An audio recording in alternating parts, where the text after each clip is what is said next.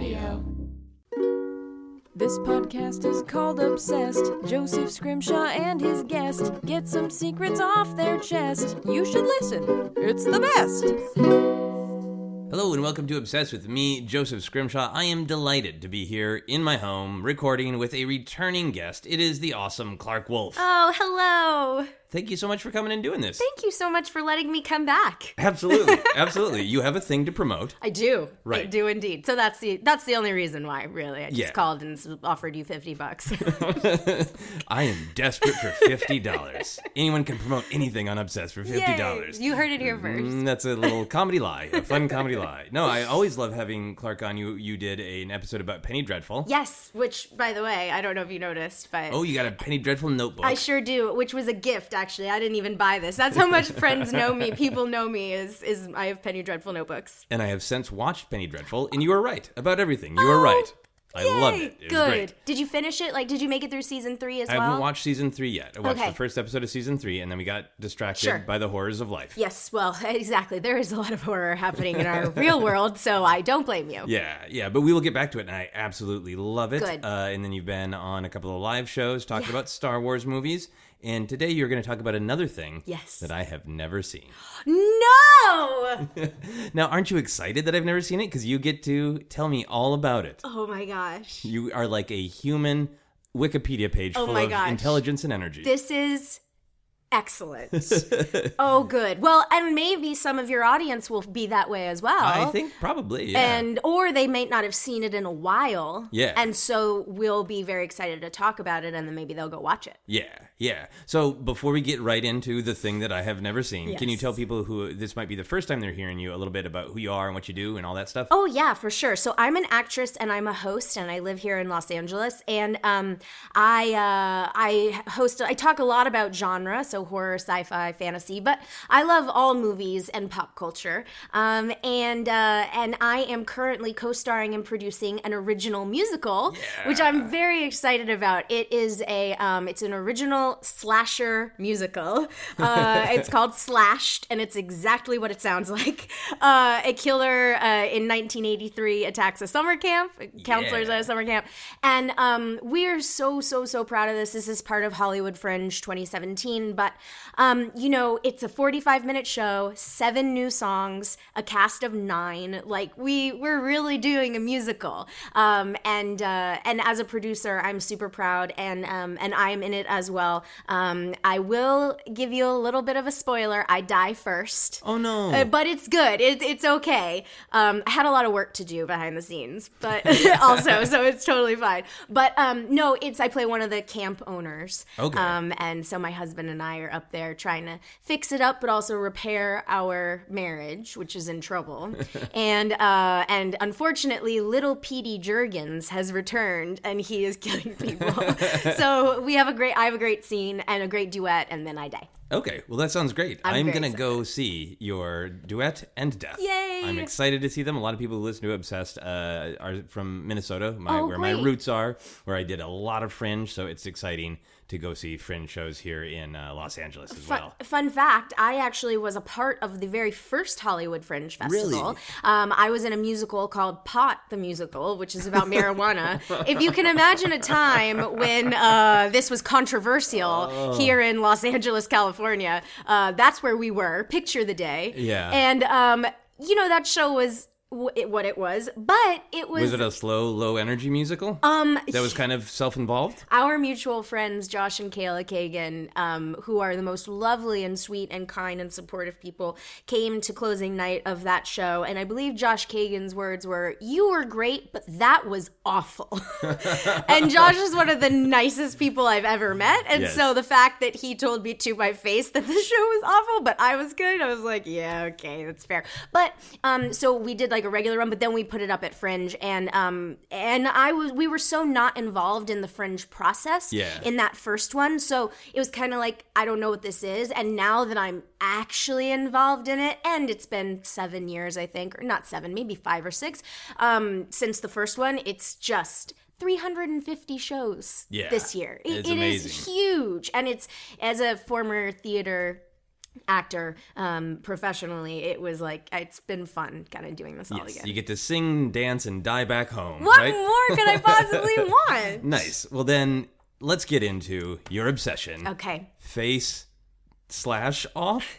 Face off. Face off. Face but off. now you have to say face slash off, right? Because there's that stupid show. Well, it's sh- not stupid. uh, I don't. I've never seen the show. I assume that you are annoyed by it Uh, because when you say I love Face Off, people will go like the makeover show, right? R- Yes. Well, most people know me enough to know that I'm not talking about that because like, clearly I'm talking about the cinematic masterpiece by John Woo starring Nicolas Cage and John Travolta. But um yeah, you do not have to say fat face slash off. However, Okay. if you Google face off, it is best to Google face slash off because the the television show does not have the slash. Yeah, I had to dig to get to my Wikipedia reading. Did you? Yeah. So I want to start though with just the basics for people who have never seen Face slash Off.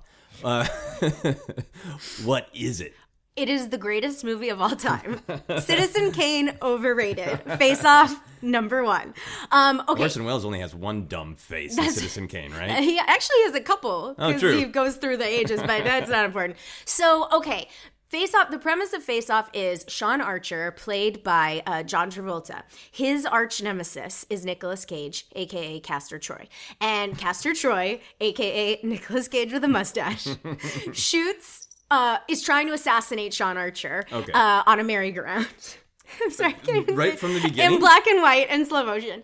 Um, and uh, he he accidentally shoots uh, Sean Archer's son, like six year old son, and kills him instead. And In black and white on a in, roller In black and white on a on a merry-go-round. A merry-go-round. Um, I might have said roller coaster, but I meant merry-go-round. know you said merry-go-round. And I'm just um, dumb. in slow motion, like the little the horse's head comes by and it goes. It's really amazing.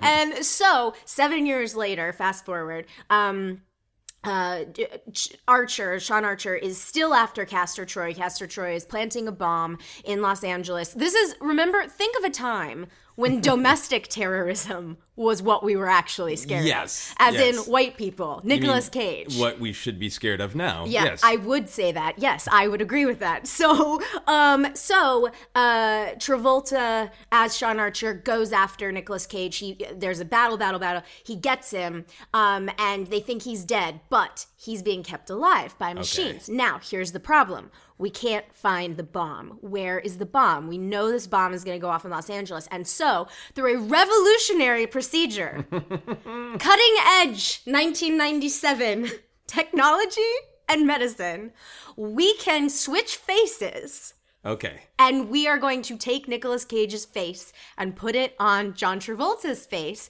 And he, because only he knows knows Castor Troy well enough to be able to do this. He studied He's, him. He has. He's gonna because he's been obsessed. He killed his son, and even before that, he was obsessed with him. That's why Castor was after him in the first place. So he goes undercover, but. and here's the crazy part. And this is all still like three minutes into the film. yeah, right? this is in the first 20 minutes. This, is, all, this is a two and a half hour movie, by the way. Okay, yeah, if- this is a long act one for oh sure. yes, uh, but Castor wakes up and he is none too pleased. Okay. he has no face on, by the way. So he calls. So what does that look like in the film? Is It it, a looks- skull? Is, it- is he Skeletor? He is he Ghost Rider.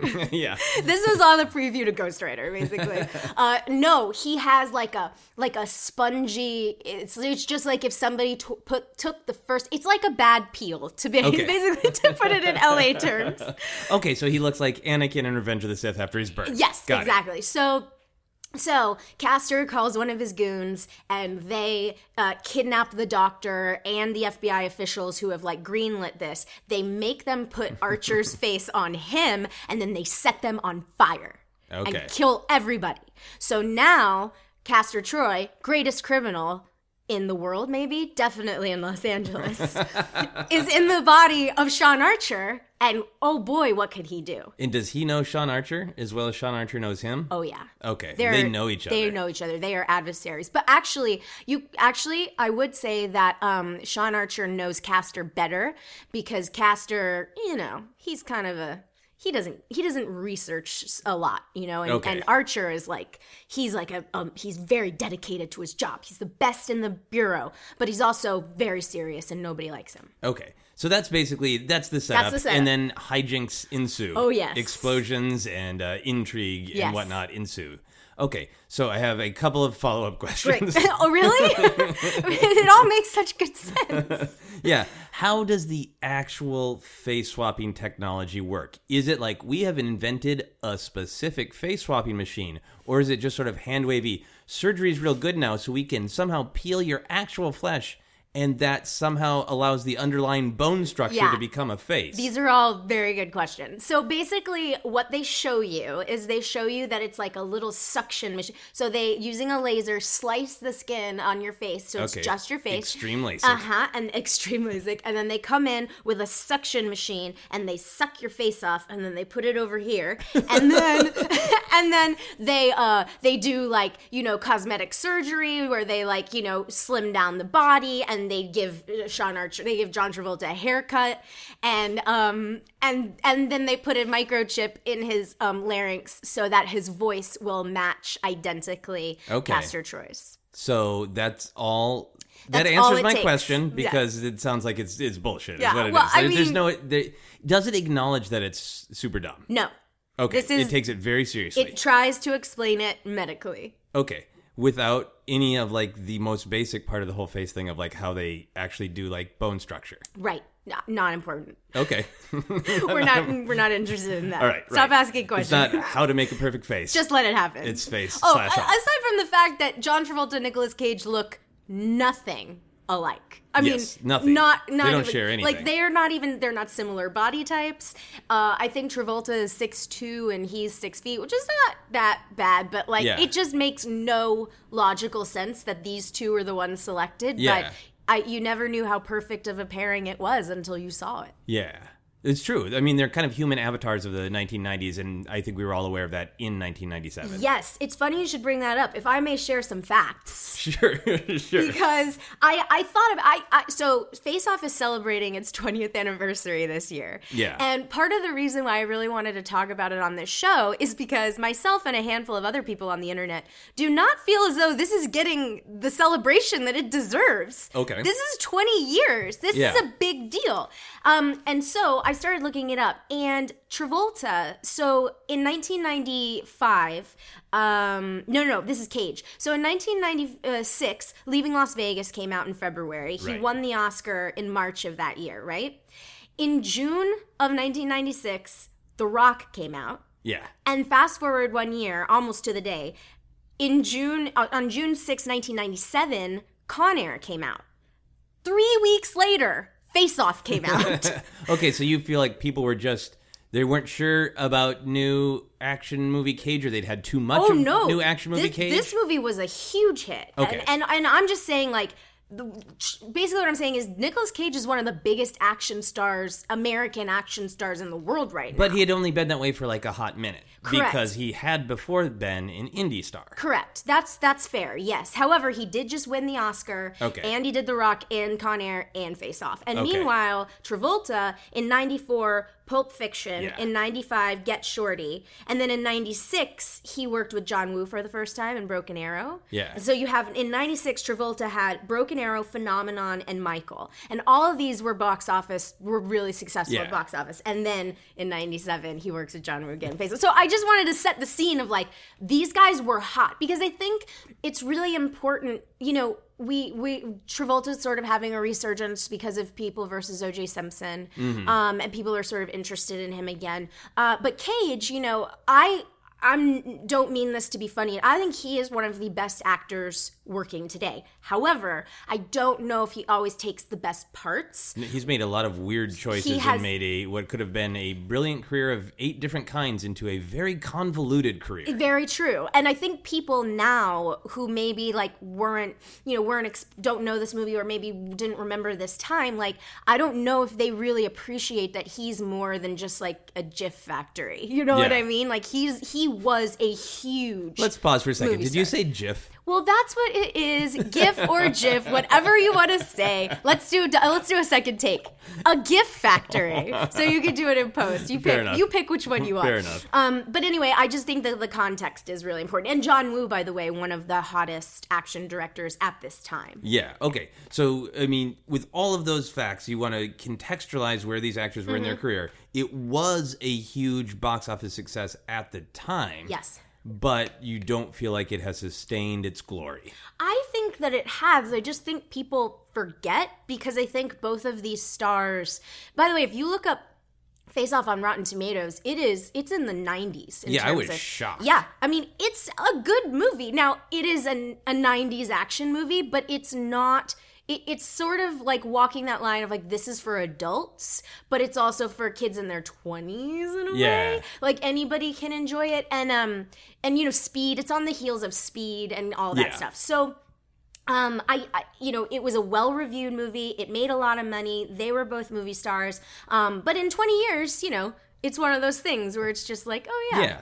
And Well- so, yeah. Let's see if we can rekindle the love of it through Indeed. your experience. I want to talk about when you first were exposed to Face Slash Off. Face slash off, yes. What what did you see it like uh, at home? Did you go to a weird showing at a theater? How, tell me about the first time. I must have seen this either on television or on at home. I must have. And it it was probably if I had to guess at a friend's house uh, on HBO or something Okay. like that when I was in high school. Um, and then I don't know when I bought this DVD, but it is the, it is the first printing of this DVD. Like Okay. I have an old school, no bonus features, like you know, stagnant DVD menu, DVD copy Like silver of this. disc, not even any pictures on the actual Exactly, disc. Yeah. exactly. You don't. Have, do you have to flip it for the widescreen version? The- Uh, no, only widescreen, only widescreen versions available on this one. We are that far into Okay. the- yeah. So was it the first time that you saw a part of it on HBO, HBO where you were like, I need to know this? Or was it just like, oh, cool, an action movie? And then as you watched it again, it got its hooks into you? Well, I've always loved '90s action movies. Okay. I mean, I, I really think, and and I I will fight anybody on this. I think '90s era action movies are the best ones because I think they are not over the top with like super hyper masculinity like the '80s action movies Yeah. are. Oh, yeah. Um, but they're very cool and they are and they're practical. It's so much practical stunt work in these Okay, yeah, movies. yeah. Um, and then when you get into the aughts, you, and, and you have heroes like you have, you know, I mean, you do have people like Nick Cage, or you have Will Smith. Will Smith is like, to me, the quintessential action hero, 90s era Will Smith. Um, but it's like guys who are cool and funny, Right. But are also like badasses when they need to be. And then you get into the aughts, and it's just—I mean, we were talking before we started rolling about Fast and the Furious, and Yeah. you know, these are like everybody's a superhero now. You know, like whether it's um, Statham and his heart has to, you know, he he it's it's like human speed essentially. his heart can't go below fifty miles an hour or whatever it is. Um, so uh, that's why I love '90s action movies. But this one specifically, I I'm really sincerely mean this. The performances Okay. are outstanding. It is so fun to watch Nicolas Cage, who starts out as this like super sleazy, like, you know, criminal, LA criminal guy, um, transform into not only Sean Archer, which is like the sincere, like, you know, heartfelt, honest character, but it's it's almost like he's doing Travolta without Yeah. doing Travolta. You know what I mean? Seems And, like, a good way to do Travolta. but yeah, uh, but you mean like he is doing an impression of him? kind of like they both take on each other's little qualities that I don't know, for me, I can actually believe. Like my mind can go there because the performances are so good. Okay. And the same goes for Travolta as well. Watching him as the straight laced guy in the beginning, you totally buy it. But then watching him be this arrogant, slick, like super bad dude, Yeah. he crushes. It's Okay. so great. So it is all about uh, not even really the, the face on and off, uh, but the the uh, cat and mouse game. Yes. that makes it really uh, a great movie. Um. Yeah. I mean, I think I think it's just like it, the the plot moves. It's not very slow. You also get like the the interactions where both characters have to interact with each other's families. Yeah. Which is fun. But then you get like there's a crazy prison riot and there's all these like insane things. And then of course at the end there's this huge climax where white birds fly everywhere, which is John Woo's like signature thing. Okay. But it's just all shots. It's just a great action movie across the board. Okay, cool. I'm really interested in what you were saying about the 90s because I think you're totally right that the big uh, steroid, huge muscle bound uh, masculinity of the 80s. I think that there was a huge influence of early 90s things like Pulp Fiction and Get Shorty, where intelligence and art house and quirk made its way to the mainstream. So then that got transplanted over to the action heroes a little bit more. And for me, being alive in these times, uh, when we got to Face Off, like Tra- the Travolta's return in Pulp Fiction was amazing. Mm-hmm. Yes. Like resurrected from the Yes, dead. absolutely. From beyond the dead. And then it seemed like he could do no wrong. He could go quirky as he wanted. And then for me, as a moviegoer, you're swapping faces with Nicolas Cage. That was like you have used Oh, up was it like all a of your betrayal? cred. No, no, it's, it's just you have used up all of your your cred of I can do anything. Oh. It seemed almost like let me prove I can do anything. I'm going to switch faces with Nicolas Cage, which is uh, my bias, uh, but I didn't see it then because of that. Interesting. And now I'm intrigued to learn that it's much more about the intelligent cat and mouse game. I mean, uh, intelligent enough. intelligent enough. They're delicate performances. Okay, so I understand why you like it and respect it Uh-huh. as a film buff. I understand why your great argument about 90s action movies in general, but I still want to understand what drew you to it at that extra level. Uh-huh. Did you see yourself in the story anywhere? I mean, and I know that's difficult because there's always the representation issues. Uh-huh. I don't know if there are any good uh, women characters in this movie, or if there's anything that's relatable about either of those characters, where you're like, I oh, I recognize a devious side in myself, or I recognize a heroic side in myself in any of these characters. I think this movie fills me with glee on all fronts. So Okay. not only do we get the great action sequences, I love 90s act- so quintessential 90s action movie, great. And you have this um, these great performances from Cage and Travolta. And then the supporting cast is like Margaret Cho and uh, Nice. Joan Allen and Gina Gershon. Um, and they're all good. Um, but for me, it's how insane this movie is. Okay. But in the best way possible. Like, I can't explain it. I don't want it to make it sound like it's so bad it's good because it's not. Mm-hmm. It, it's just, this movie is crazy and that's sort of what, and both of them, both of your leads are on board with how crazy it is. Okay, so they're all in. They're taking it very seriously. Yes. It's really for real that we switched faces with the this horrible person from both of their perspective that they're obsessed with. Yes. So did you take any life lessons from it? Did you ever consider like uh what what is the real psychology of being obsessed with someone you truly hate? Like that's what's interesting to me about it as I hear you talking about it. Like we know that trope really well that we're Uh-huh. Right. Mm-hmm. not so different, you and I, and the same sides of different coins or whatever. That, uh, you know what I mean? Yes. Um, but to then to take that to the next level of, and then I kind of have to be that person. Mm-hmm. It seems like it's playing with this love hate of like eventually you will become the thing you hate, and this is literally you are becoming the thing, the person you hate.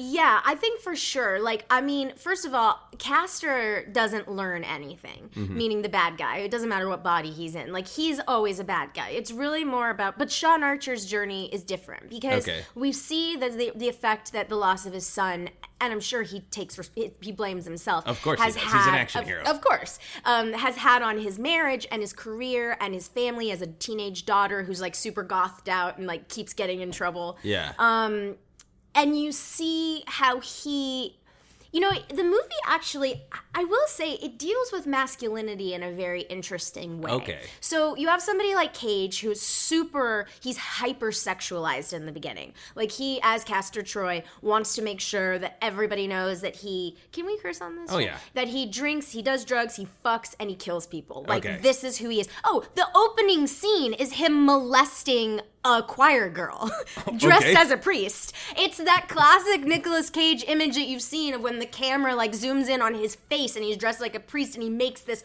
horrible sexual face and it's just and he's like so into it. I was really leaning towards I got to see this movie, and now I might be a little turned no, off. no, no. You want to see it. All right. So, so you have that, but then you have somebody like Sean Archer who is a bit. Um, you know, like you find out throughout the film that he is not having a sexual relationship with his wife, and his daughter doesn't respect him, and his daughter, like, a- and and he's not a take charge kind of guy, Okay. even though he at work, like he puts all of that into his job, um, and and he's not, res- and people don't like him at his job, and so it's like this really bad situation. And what you see is the way the family, Archer's family, reacts adds to a bit more of that Castor Troy ness. Yeah. So like when he's Castor Troy, um, and looking like Sean Archer, he you know reignites the his sex life with with Archer's wife, and Okay. he teaches his daughter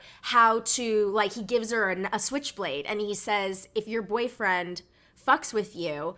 You stab him in the, you know, you stab him and then twist the knife, and that way the wound won't close and he'll never fuck with you again. and she's like, wow, thanks for caring, dad. And Okay. it's like, so it's interesting to examine this. Yeah. So going off of that, or are you, you- were you going to say Uh-huh. Well, I was just going to say real fast. On the flip side, you have someone like Archer, who, when he's Castor Troy, he realizes that Castor has a son, and Castor has this love interest in Gina Gershon, but she's just so, you know, she she's been beaten down by him so many times that. I think Sean Archer, who we find out had put Gina Gershon's character in jail before, Okay. because he knows the revolving door of like Castor's associates, realizes this is a single mom. This is a woman who is just trying to provide for her son. This is a woman whose brother is um, into drugs and, and a dangerous guy. Like, you know, he he starts to develop a bit of empathy Okay. for the people surrounding Castor. Okay. So there's clearly a theme of we should be balanced as humans. We have our darker impulses and our good impulses, and we should balance. So, ha- do you ever think of your life that way, where you're like, well, this is a moment where I should tap into my evil person and I should twist the knife? Um, you know, I will not so much in in good and evil, but I will say that for me, like I'm a little bit more. I'm more of a Sean Archer, um, and and I think like I learned this lesson recently, actually during a poker game where someone was bluffing. I had a really good hand. I didn't want to be the first one out, so I didn't go all in, and I realized sometimes you got to go all in. yeah. And it was such a metaphor for the way I am Okay. that when I watch, so I- would say that you know I look at this type of dynamic and you just go, ah, this is it's interesting to see like where you can learn. Maybe and also maybe the things that you really dislike. This is actually a therapy thing or like a psycho, a- actually a psych, psychological thing. Sometimes the things you hate in other people are the things that you wish you could do yourself. Okay. You resent them for being, you know, brash or bold or whatever, but really inside you wish you could be a little bit more like that. Okay. Um, and so I think that that is something that I could take from the Archer Tro- Troy dynamic. Okay, so it is, it is a big, absurd action movie Mm-hmm. where these two stars of the 90s, it's two very unique, specific stars, swap faces, Yes. but it is also a meditation on finding balance in your own existence. Like you do. like you do. Okay, so a slightly more uh, absurd question. If you had to have the face of either Nicolas Cage or Oh. John Travolta, which one's face do you, Clarke Wolfe, want? Travolta. that I could, fast. yeah, I could tell you that, right? Because I he's just I love John Travolta. Well, actually, he- is this 1997 John Travolta? Sure, I'll be generous with both okay. faces. Then, then yes, I, I'll take Travolta because I did interview Mr. Travolta on the red carpet uh, for People versus O.J. Simpson last year, and Yeah. he's just he's such a handsome, charismatic man, but he's really done too much to his face. Yeah. You know? Yeah. So So you would take now is that just aesthetically for you saying your, to yourself which face would you rather see in the mirror or is that more is that about the qualities of the people? It's more about who I would rather make out with. who would I rather make out with as myself? so you would want John Travolta's face, Definitely. so you could lean into the mirror and Yes, make out with yourself. and yourself. make out with myself. Exactly. I think that's fine. Yes. Uh, similar question: If you had to swap faces with someone in your life, Hmm. either for just because it was necessary for some task or for a similar face-off kind of reason, like maybe someone was sick and couldn't do the job, and you're like, Hmm. "All right, well, I'll fill in for just give me your face for a little while, and I'll fill in for you." Um, I'll say Melissa Benoist so that I could be Supergirl for a day, and I'll be her. I'll be I'll be the Supergirl's uh, Sean Archer. Yeah, well, I actually think that would pretty be pretty good. That's a that would uh, because you have a generally similar, I think, like facial structure. Sure. and certainly you have a similar energy. I'll take it. Yeah, I think you can be Supergirl, no problem. Just get another, get a wig, and then I, or dye my hair, and I'm good. yeah, Face Off really should have just been called Haircut because it seems like the haircut is more I important mean, than the face. I was about to say, like, if they can make put Nicolas Cage's hairline on John Travolta, like, I mean that that's actually kind of comical. When I was rewatching it, they're just they're like shaving and they're cl- clipping it so close, and it's just like we get it. Cage is losing his hair. Like Yeah. that's why you don't have to rub it in, guys. Would you see a sequel that was called Hair Slash Cut? if they're in it, yes. and John Woo is directing it, absolutely. Cool, cool. Uh, so I, I think I wanted to ask you about these actors because I know that you are in the entertainment business. Uh-huh. I assume that you had met at least one of them. So it sounds like Mm-hmm. you interviewed Travolta. You haven't encountered Nicolas Cage. I haven't. You haven't He even seen him at a 7-Eleven getting a burrito in the morning. He's elusive. He is elusive. He's that Nick elusive. So they they have both had their controversies and their ups and Uh-huh. downs in the last couple of years. Do you think that they, as real people right now, would want to swap faces if they could? Ooh, that's a great question. Both of their, from what we know in the press, both of their situations are very different, um, like different controversies. Yeah. Um, I don't think they would, though. I don't think that. I don't think they would. Oh my gosh, you know what I just remembered? what? Um, so so actually, I remember an Inside the Actor Studio with John Travolta where he told a story about Nicolas Cage. Oh, really? Yes, and and he talked about how Nicolas Cage was like on the set was trying to relate to him, and then and So you and- could like understand him and perform him I better. guess maybe, or they were just, or maybe they Hmm. were hanging out. I mean, they have a lot of scenes together. Oh, actually, they don't have a lot of scenes together. I should take that back. But um, they, uh, Nick or, or Travolta said that Cage was like, John, have you ever wanted to? And he did the voice, like he did the voice. Have you ever wanted, you know, you know that feeling when you just like eat a great meal, and and he's like, well, yeah, of course, of course, I know Yeah. that. And he said, "Have you ever have you ever just had that that impulse where you just want to buy a really nice piece of glass?" it's like, uh, no, I don't know if I know that one. Um, but it was just really funny because I remember watching this interview when I was in high school. I remember watching it, I think, in my high school boyfriend's basement. It was inside Okay. the actor's studio, which to give you an indication of how cool I was in high school, that my boyfriend and I are watching inside the actor's Studio. Super studio. cool. I would have loved to have a girlfriend who wanted to watch Inside the Actors Studio. So, um, but but I- so I remembered that story when years later, you know, Nicolas Cage's sort of well documented financial uh, or spending um, kind of extravagant He spending. bought too much glass. Too much very nice glass, essentially.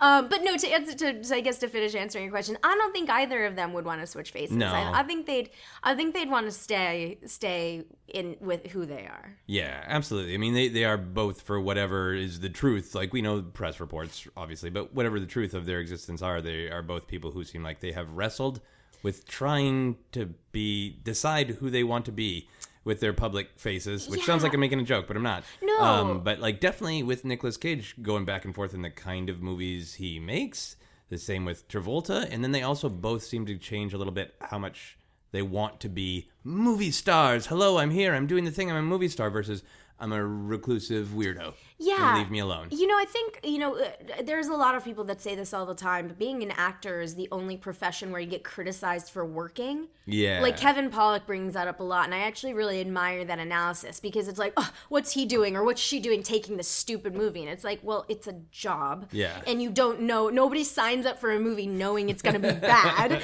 I will say, no matter who, no matter if it's Cage or Travolta, no matter if you like their performance or not in anything, they always show up. Yes. Especially Cage. And that's one of the things that I admire in him. Um, but yeah, that's not a half-hearted yelling about the bees. I mean, Oh, I like making the bees joke, and it is funny, but that's commitment. Absolutely. And I think that, you know, one, I, I've had this conversation before. So, friends of mine um, made this documentary, The Death of Superman Lives, What Happened, Yeah. which is about the Tim Burton Superman movie where Nicolas Cage was going to play Kal-El.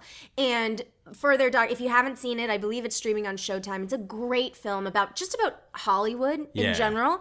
Um, but uh, they spoke with Colleen Atwood. They spoke with Tim Burton. They spoke with just everybody. The the main person they couldn't get was Nicolas Cage. Wow. And and it wasn't that he was disrespectful. It wasn't that he blew them off.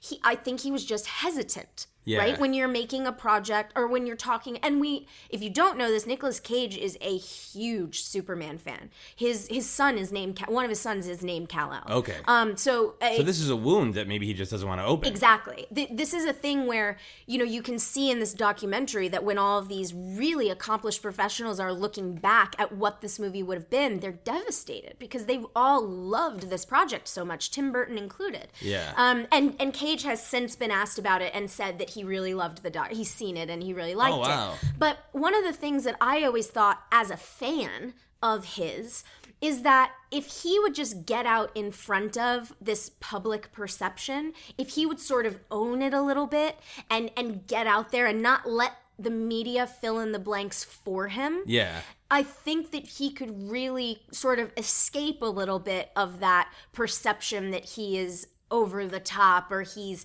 a quote bad actor or whatever it is, you Yeah. know? Um, but I think by hiding and letting these weird stories get into the press about like that's the only thing we know of the real Nicolas Cage, right? Like it's reported in the press that he's having, you know, maybe he's having trouble with his marriage or maybe he's having trouble with his kids or maybe he's having financial trouble and and the fact that he's hiding just lets everybody else fill in the narrative. And I wish he would get back out there because I admire him so much as an actor um, that, you know, I, I don't think he deserves to be a bit of a punching bag. I, I think Yeah. he deserves to be revered. Yes. Yeah. He should be revered as an actor Absolutely. and not just his B, GIF, or GIF. yeah. Depending on how you want to say it. Exactly. and I have no preference, by the way, so I will not go to battle on that one. Fair enough. I didn't mean to call you out. No, no. Uh, so I know that you have strong thoughts and opinions on the point of horror movies. Yes. Because a lot of your work has been about horror movies, and we've discussed about, you know, they are this catharsis. that Mm-hmm. say my comedy is a catharsis, horror is a kind of catharsis.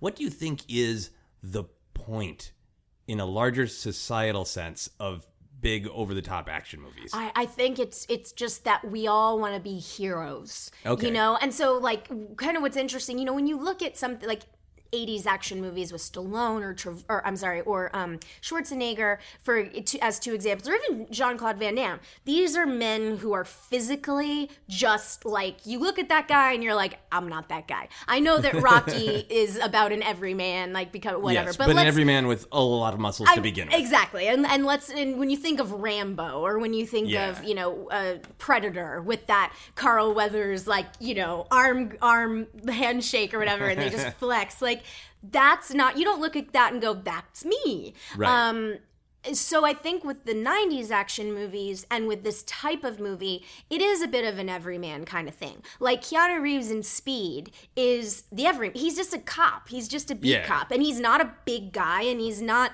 you know, he he just is who he is. And um similar with with um uh with Con Air, you know, I mean the idea like Cage is not he's not a big yoked up dude, you know. He's he, it's it's so and I think that's what we love. And and same with Will Smith. Like Will Smith has always been cooler than all of us, but he's accessible. We know him. We love him. Like we like him, you know? And so I think the bigger picture with these action movies is these are everymen. Um, or every person, Yeah. um, sort of rising to the occasion and living out these heroic escapades. So it's not like a superhero where you're like, well, I'm not a god, so that doesn't look like me. Right. But it's a regular Joe. Well, and I think that's sort of getting into the Die Hard of it all, right? Like For sure, Die yeah. Hard is the ultimate everyman action franchise. Yeah, I think the the every person thing is spot on, and I think there's also maybe more so with the '80s, but maybe it's- it's continued. uh, The idea of I can make a problem go away, because certainly in the '80s, like uh, with Rambo in particular, is like nobody else is taking care of this. I'll go Yep, get everybody. somebody's gotta do it. Somebody's got to do it, and I mean, that's absolutely Die Hard, and that's one that's not over the top. It's situational. But Mm-hmm. do you think that continued into the '90s? That feeling of somebody has to take care of this problem, and I, through my muscles or wit, can just go in and make a problem go away. Well, I think in a lot of cases, and certainly not all, but I think in a lot of them, it's I stumbled into this situation. I gotta do something. Okay. So, like, you know, on speed, like in speed, like, you know, he doesn't, Jack doesn't, oh, well, actually, that's not true because Dennis Hopper's after Jack on purpose. But, but I, I do think it's kind of like a, I stumbled into this, right? Okay. And and so like for instance, Sean Archer in Face Off, yes, he's a, he's a cop. and and yes, he's trying to put really dangerous terrorists, domestic terrorists away. Yeah. Um, but Castor Troy made it personal by killing try, killing his son, Okay. even if it was an accident. And so it's like this now it's personal. It's just like Jaws revenge. this time it's personal. So I think that uh, yeah, I do think that there's a bit of like the stumbling into it kind of thing. But I don't think that's across the board. Yeah, I think sometimes it's a mission. Yes. So if you could be an action hero and you could go into any situation, maybe it's personal, maybe it's global, and just it'll be hell. You'll get beat up, but at the end you'll make the problem go away. What problem would you try to make go away? Woof, that's a really tough one. Um, I think uh ooh, it would probably be some form of like political protection. Okay. Like like security detail for our first female president. Oh, nice. you know, or something like that, where like somebody's trying to. Basically, it's um, it's uh, uh, Olympus has fallen, but with a really cool lady president. Oh, nice. And I'm Gerard Butler. Yes. Uh, so it'd be like uh, protecting Madam President. exactly. With Clarke Wolfe. That's gonna be me. That's, oh, that or aliens. I, I would love to be. I know There's that. no reason aliens can't attack yeah, Madam uh, President. That's true, right? Exactly. Yeah. Independence Day. It's Independence Day resurgence, but with a lady. Oh, it was a lady president. So there you go. I could be an Independence Day resurgence. nice, nice. Uh, my final action movie question Yes. for you is: Is it better to jump away from an explosion at the last minute or calmly walk away? I'm so glad you asked me this. because I did a whole video when I was a part of this like pop culture YouTube trio about why 90s action movies rule. And one of the greatest things that I've I've ever gotten to do was my editor, who was a really great girl named Christy. Um, I was like, you know, it's so cool when your ca- your coat is flapping in the breeze and you just get to walk very slowly away from the flames.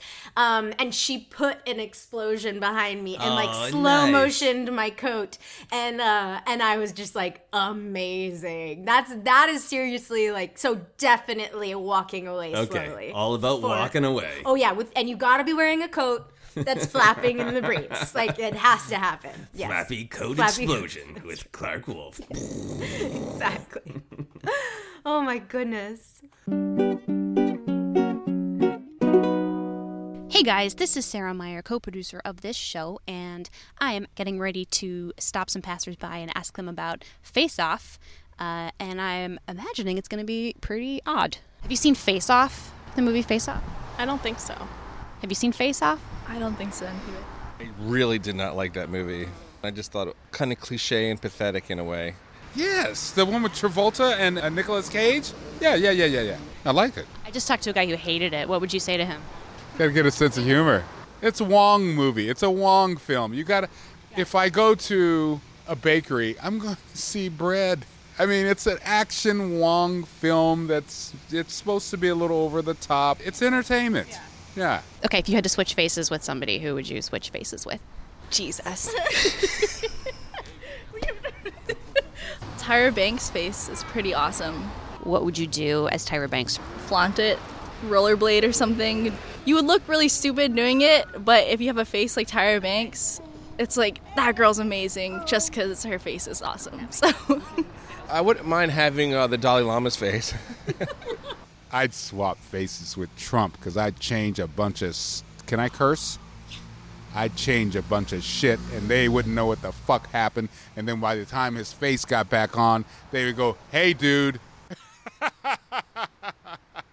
Except, if you swapped faces, that means he would have your face, and he'd be out in the world doing stuff in your name. Fortunately for that situation, I could probably get more done than he could wreck. If you had to be trapped in a bunker with Nicolas Cage or John Travolta, I think I would I would kind of hang out with Nick. It'd be fun to hang out with Nick Cage. I think I feel like John Travolta has more things we could talk about and things we could do like dance. So I feel like he could actually be like a help to me while we're waiting in the bunker. We could learn like grease dances or all the kind of weird things that he's been in versus I wouldn't have to look at Nicolas Cage. Probably John Travolta. Because he has that science of mind shit, so he'd have some people come help us. nobody would come to save Nicolas Cage. I don't know. You know, I you know he has a strange family with the Coppolas and stuff like that. I know, I know, I know. Travolta, they'd come, boy. The science of mine, they'd fly that damn. they'd be there. and Pick them up. Yeah. Okay, if they were going to remake Face Off, who would you want to see? I mean, I don't know if I'd even. Uh, that's just crazy. Why- Who would want to remake that movie?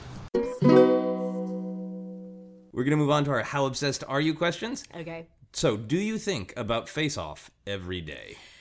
Well, maybe, and I and I think I think it's because so I don't know if you do this. I was just having a conversation with my friend Sam Levine, who's a very funny actor. Yeah. Um, and we were talking about how sometimes in like movie lines. It's like the delivery is exactly how you would you think it. Yeah. And so one of them in this movie is Castor Troy as Nicolas when he's Nicolas Cage in the very beginning. He's basically like, "Yeah, shoot me, Sean," and he goes, "Are you? What are you gonna do? Because I don't give a fuck." and so I often think I don't give a fuck, just like Nicolas Cage says it all the time. So I, there's like little there.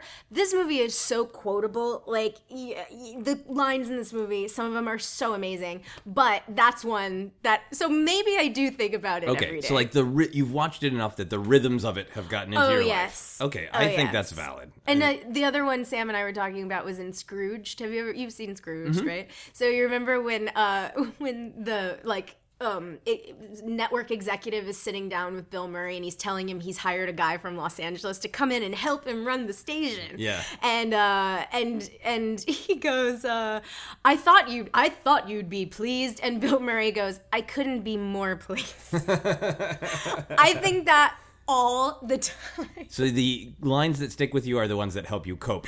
Absolutely. Absolutely. So how often do you rewatch this movie? Is it the kind of thing where if it's been a few months, you suddenly realize, oh, something's off in my life, I need to watch Face Off? you know, I definitely think about watching it a lot. And and it's it's you know, I wish that I had more time to actually revisit watch movies. Like you know what I'm saying? It's just I, it's hard to sit down and watch something, especially one that's two and a half hours long. But um so I don't actively watch it as frequently as I think about watching it. But I'm like, I want to watch Face Off right now. But then I am like, oh, I have to go to work or do a job or not be Yeah. in front of the television for two and a half hours. Fair enough. Would you get a tattoo of either uh, John Travolta or Nicolas Cage's face? Oh, Or maybe one on each shoulder, and then people could always my guess which shoulder is who. oh my gosh. Um, no, I would not. But I'm trying to think if there's anything in the Face Off like universe that I would get a tattoo. Yeah. of. No, I know I've asked you this tattoo related question before, Yes, but I can't have. remember. Do you have tattoos? I'd have one. Okay, so you are open to them because some people are just like, no, no tattoos, period. I don't think, but I wonder if when we did the Penny Dreadful conversation, if I had my tattoo yet. What do you mind sharing what your tattoo No, is? No, yeah, it's um I have it on my ribs and it's it's a phrase. It says she decided to start living the life she imagined. Okay. And so it's just like a reminder, something I want to think about every day. yeah. Um but I don't know if I want a reminder of Castor Troy or Sean Archer. what if there was a little word bubble in the tattoo that said, I don't don't- give a fuck? Oh my god, if I could put that on my hand and just every time just like put my hand out and go, I don't give a fuck. Oh, a very different special form of sign language. Exactly, exactly. Yeah. so I, I'm gonna say no for a face-off That's fine. tattoo, but I'll if I could think of something, I will. I will tell you. Okay, I was going to be honest. I was not expecting a yes on that one. but I, I mean- wanted to ask anyway. Faces are a hard. I, I don't know if I would want a tattoo of anyone's face, to be honest. Yeah, it's a challenging one. If a friend at a party said something mean about Face Off, would you defend it? Oh yes. oh yes. Have you defended it? Oh yes. Okay. I, yes. Do people who know the movie like like I was revealing earlier, I Yeah. am guilty of when I was, you know, alive in, in 1997 having prejudged the movie so I never saw it. Sure. But are there people who have seen it, know exactly what it is and still think it's bad? I don't think so. Actually, I think the people who think they remember it Yeah. and then they remember it from the internet and like we you know the the Nicolas Cage so if for you those of you at home Nicolas Cage dancing around in a priest outfit is from Face Off and so if you see that online like that you know so I think people go oh well that's just Nicolas Cage being crazy being weird and Yeah. it's like but no actually it's it's perfect in the context but so I I- somebody the other night I brought up I brought up the fact that here we are almost in June and so we live in Los Angeles and they do all these outdoor screenings Yeah, and nobody's doing face and off. nobody has put Face Off in their lineup. And I'm like, it's the 20th anniversary. Yeah. And by the way, every year, Cinespia, which is like the main one here in Los Angeles that does these Hollywood Forever, they always tweet out in the spring, like, you know, tweet us your suggestions. And every time I'm like, face off, yo. and I was like, and I told them, I was like, I will postpone my birthday, which is in April, and Okay. celebrate it at another time if you will do an outdoor screening of Face Off. And so, anyway. and they did not respond. No, and they they are have- not doing a screening of face off. Nope, they have never responded to my to my pleas. Um, but anyway, so I say that to say like you know, uh, yeah, I I think that I'm I just I don't know. I want them to do that. Yeah. I mean, you're used to talking about media. It's what you do. So you Mm-hmm. have, when you like things, I think you are a person who has your reasons ready. It's not just like, it's cool, shut up. Right, right, um, right. So have you had successful arguments at parties or conversations where you, you turn people? Well, so most of the time, people that um, I didn't sh- shame on me for not finishing my thought. Most of the time, people when they're like, I don't know, I say, Have you seen the movie recently? and they're like, Well, no, I just kind of remember it. And I'm like, Then you don't know what you're talking about. Okay. So, um, you know, and then oftentimes there is an, a defender, another defender who's like, No, dude, that movie is awesome. like you're wrong. And then ultimately, I end up winning by them saying, I guess I need to watch that again. Okay. So you're getting more and more people to see face off. I'm encouraging rewatches of Face Off. Nice. Uh, If the only way you could watch Face Off again was by stealing a copy from a government facility, would you try to steal it from the government? Absolutely, especially this administration. I want to take everything possible from them. So yes, that's a really nice picture that uh, that our current president, who knows, uh, by the time this gets released, maybe not. Uh, great. Uh, if he was sitting there after his long day of fucking up our country, Yeah, drinking was Coca-Cola. sitting down to watch Face Off, and you just came in dressed in black. and and then there was an explosion, and I walked away very slowly. yeah, his TV exploded, with so my he couldn't coat watch news reports. exactly, my coat flapping in the breeze. Nice, nice. Uh, are there any quotes from Face Off that you would want read at your wedding? Okay, well, the funny answer is, and the, those of you who know, uh, those of you who know what I'm talking about know exactly what I'm about to say. It's peach. I could eat a peach for hours, which is the dirtiest, like the most disgusting. Like it's funny because anytime I tweet about Face Off and people respond with gifs slash gifs uh, Yeah. or quotes or whatever, anytime somebody tweets that quote at me, I'm like. I know it's appropriate, but don't say that Don't to say me. that to- and it's and it's Castor being disgusting. Like and it and it comes up throughout the movie. Okay. Um like he calls all the women peaches. Um and or like like you're my peach or something Yeah. like that. And he says it to his daughter at one point and it's so gross. Yeah. Um so that is the funny answer. Is that one would have to be it. Oh, and we haven't even talked about you you don't you might not know this because uh, depending on what you've seen, but how did this get made? Did a whole spiel on it. Um which is hilarious, but I think they called it the face waterfall. Okay. So basically, those of you who know what I'm talking about think it's hilarious. So this is a thing that in the Archer family they do to each other. Okay. And it's they they take their hand and they like r- waterfall it down the, each other's faces. Okay, and this is the good family. Yeah, this is the good family. Okay. So it's like instead of so basically they do this to each other. Okay. And it's like it's it's Is like it a cute, fun thing, or is it like a loving? supposed to be a loving like gesture Hmm. Okay. like like ju- that's in between their family Okay. and so basically we would need to close our vows with instead of instead of kissing doing the face waterfall And now you may face waterfall one another. that would be so funny So, if you had a partner who was just as into face off as you, would you consider doing a face waterfall? no no All right. no All right. i I'm would gonna- consider getting married on a uh, giant a practical boat action sequence though, like con- like enough. finishing with a giant boat going flying through there, which Oh. does happen at the end of this movie, and it is exquisite. A big boat jump. Oh, Nice. there there are boat sequences galore. it's so good. Uh, okay, I keep going back and forth about whether or not I need to see this You have to All right, see it. all right, all right. if someone told you that there was a cool sequel to Face Off, like a good, not a jokey bad Yeah, one, yeah. like an actual like amazing sequel. Yes. But the only way that you could see the screening is to get past the bear at the door. Would you try to get around the bear to the screening? Oh, totally. Yes, Okay. absolutely. I would I would bring fish, and I would distract it, and I would throw a salmon. Okay. And the bear would be so excited that it would go eat the salmon, and then I would just walk right in. Yeah. And now I, it's a weird question. Yes. And you're giving me an answer that I think is a little bit jokey, but I also totally believe. I'm not. Who's joking? I'm not joking. No, I really don't think you are this because is my strategy. you are you are you have a lot of energy and you are a move forward person. Oh right? yeah. Well, this is why I'm going to be the best action hero for the lady president ever because I I'm using my using my brains and then my swift moves. Your swift moves. All right, so you would salmon distract the bear, and you would be into that theater, and you would be on the red carpet Done. interviewing the cast. Indeed. Nice. Uh, if you could not watch Face Off without Nicolas Cage or John Travolta being punched in the crotch, would you still watch Face Off?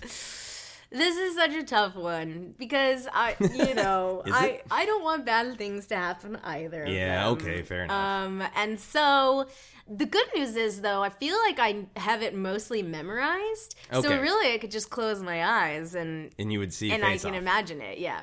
let's say there is finally that that uh, Hollywood Forever. It's a cemetery that plays the movies outdoors. Yep. It's really popular. They tweet you back and like Clarke, we're so sorry. We look back at our tweets. We realize we're wrong. We are showing this on the twentieth, on the actual twentieth anniversary. Oh my god.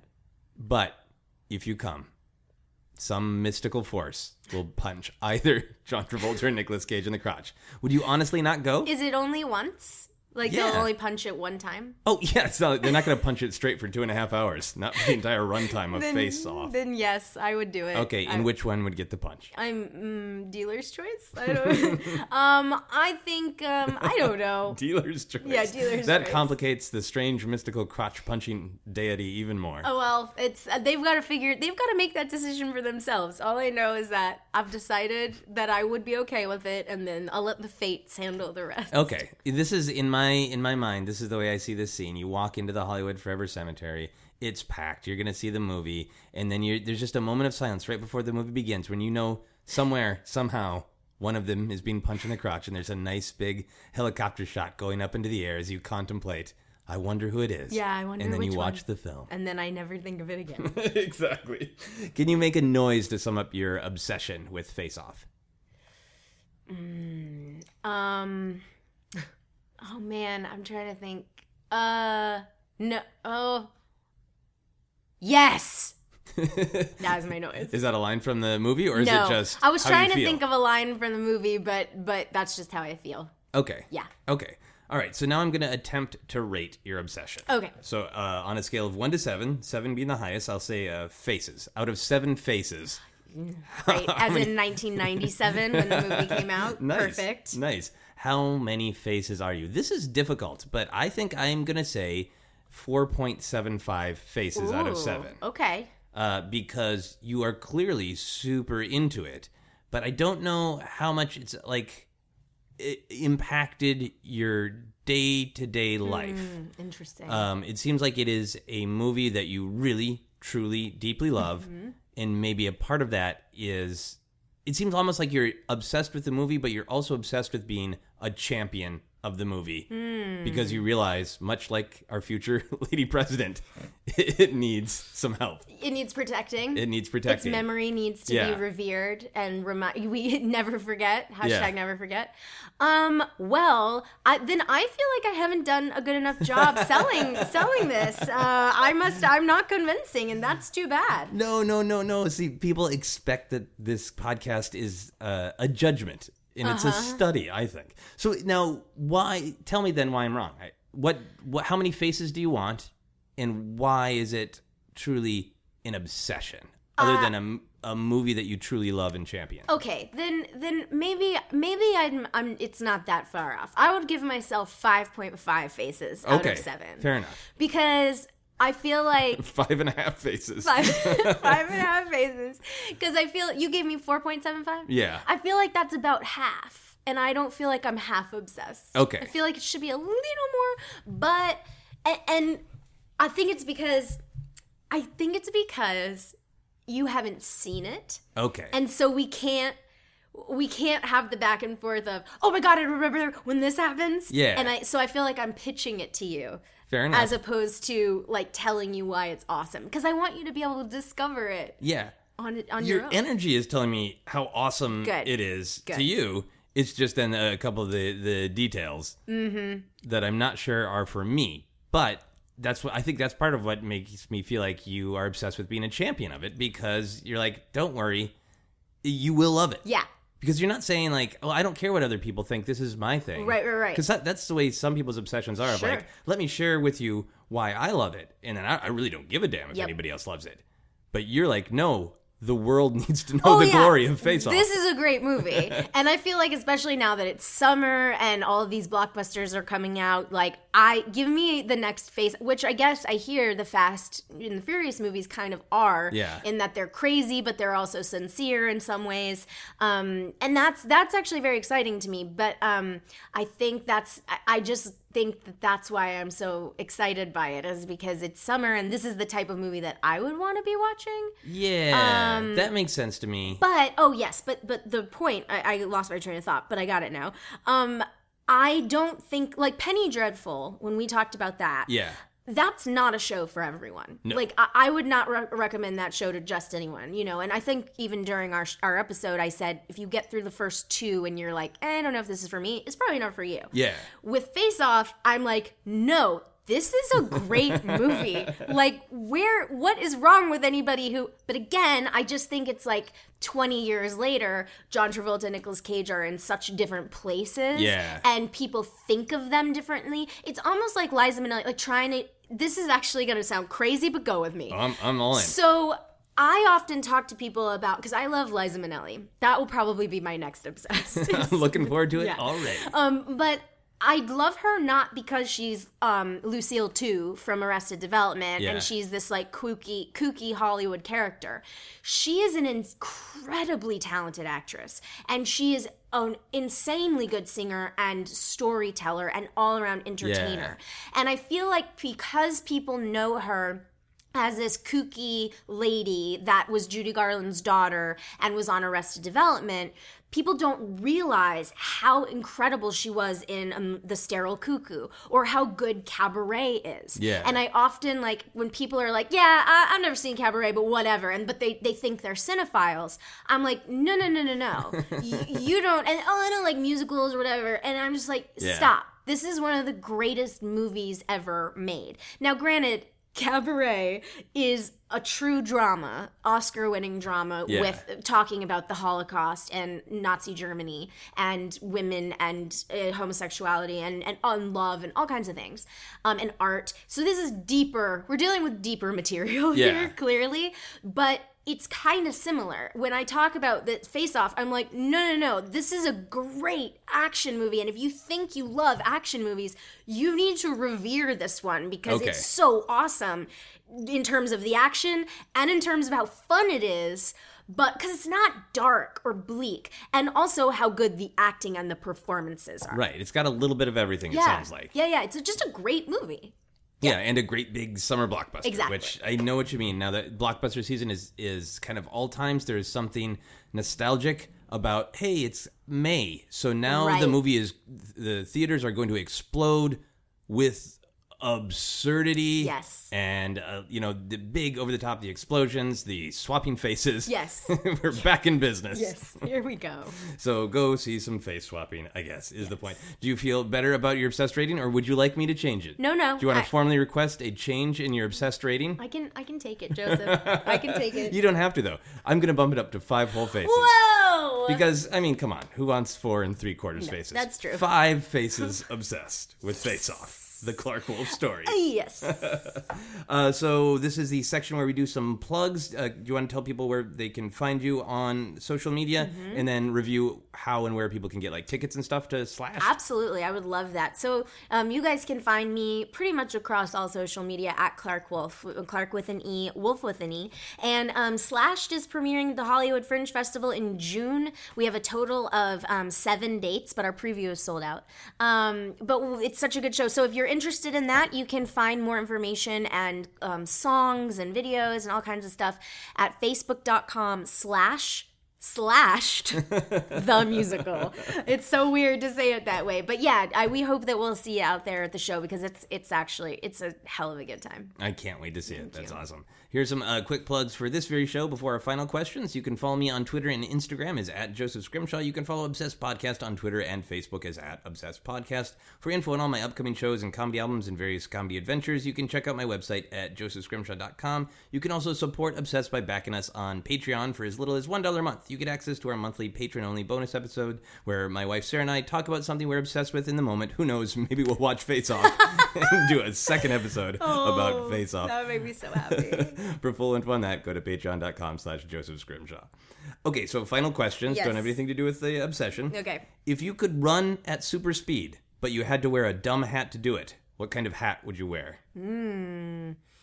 Um, top hat. so you could just look fancy? I look so fancy. Be super fast and ready to do a musical number, Exactly. right? Per usual. At any moment. At any Yeah. moment. Does Liza Minnelli actually have a top hat in Cabaret, or is that just an image that's stuck in my head? It's more of a bowler hat. A bowler. Actually. Okay. Yeah, yeah, yeah. Okay. It's like one of those black. Yeah, it's a bowler hat. okay, Yeah. okay. You can switch to a bowler if you want to be like your hero. I need a top hat. You want a I- top I, hat? need a top hat. Fair enough. If any of your devices could be truly sentient and have actual substantive conversations with you, what device would you want to be sentient? I'm gonna say no, thank you to that. Oh, fair enough. You don't want anything. You don't want your coffee maker to ask how you're feeling? nope.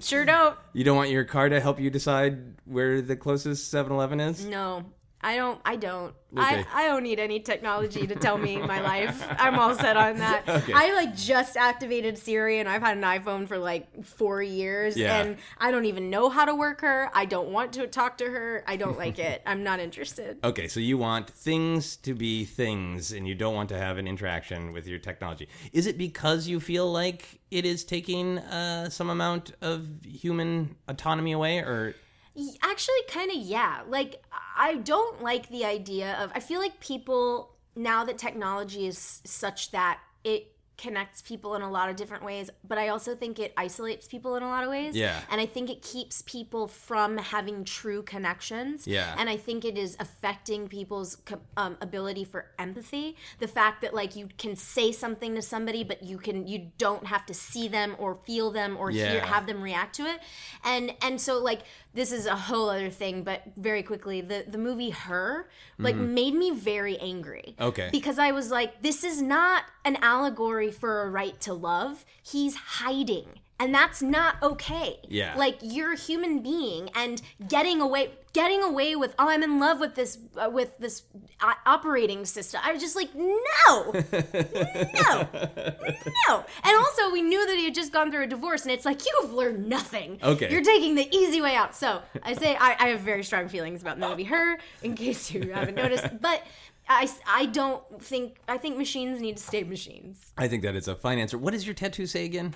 It says she decided to start living the life she imagined. Okay, without any input from her computer or her phone. Dot dot dot, and no technologies. Fair enough. Exactly. Final question for everyone is what is happiness? Right.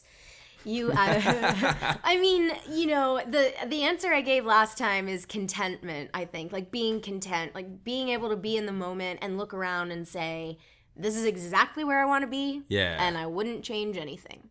Um, and I do, I still think that that's true. I, you know. As I get a little bit older, and I'm certainly not saying that I'm old, but I, as I get older, I'm kind of like, man, is it gonna be like this forever? I certainly understand that. Um, yeah. What do you when you say like this? What do you mean? Just like life is just an ongoing adventure, and you're never necessarily getting to the thing. That's part of whatever the thing is. um, that's part of it, and just struggle and you know um and, sh- by the way struggle is fine struggle Yeah. is part of life you know but there's there's sometimes where you you want like if you have certain elements or aspects of your life and you want those wheels to be turning uh, to to actually feel like you've achieved something or connected to something or someone or whatever and and they just are still turning because the career is not quite there the money is not quite there Yeah. the relationships aren't quite there the family is not quite there and you're constant for me at least i'm constantly spinning these plates like wanting wanting some sort of like security or security is the wrong word too but some sort of consistency Yeah. and um and you know i haven't quite gotten there with any of them yeah. and so part of me is just like, man, am I going to be spinning these plates forever and still and striving for or craving or wanting consistency? Yeah. And um so to me at this point in addition to being content, I I do think that some form of consistency, knowing a little bit of what your place is or who, what you mean to another person Yeah. um, whether that means like being a mom or being a wife or being a daughter or whatever like knowing that i think would be would be happiness Yeah, I think that's a great answer, and nobody's ever quite said it that way before. And I think the word consistency Mm-hmm. is really interesting because I think you make a good distinction between yeah, struggle's great, Yeah. but there's a difference between struggling to get to a place and feeling like I am in the place I'm supposed to be, and I'm dealing with the challenges that come with the place that I am in. Yes. but those are two different kind of struggles. Yes. and I think uh, consistency is a really interesting way to say that. thank you So happiness is consistency. happiness is consistent in it. Who knows what happiness will be when we talk about Liza Minnelli? oh it will be liza it will that will just be it it will be Happiness liza will be Liza. Thank you so much for doing this, Clarke. thank you for having me joseph Absolutely. That is our podcast. You've been listening to Obsessed. Joseph Scrimshaw and his guest shared some stories with the rest. Rate five stars if you're impressed. So, if there was going to be a remake of Face Off with two actresses swapping faces, who should be in that movie? cate blanchett and sandra bullock Damn. and they will both be in Ocean's Eight or whatever the hell it's Yeah. called. But Cate, you, judging by Thor Ragnarok, Yeah. watching her play that villain, Yeah. I'm like, yes. And she is a cool lady. I have interviewed her. She's a badass. Okay. And then Sandra Bullock is my hero. So really, I want to learn everything. Yeah. Um, but also, I love the idea of Sandy playing bad, but also playing good. yeah, and she carries the mantle of the 90s action movies as well, right? Exactly. Perfect. Greenlit. Yes. Success.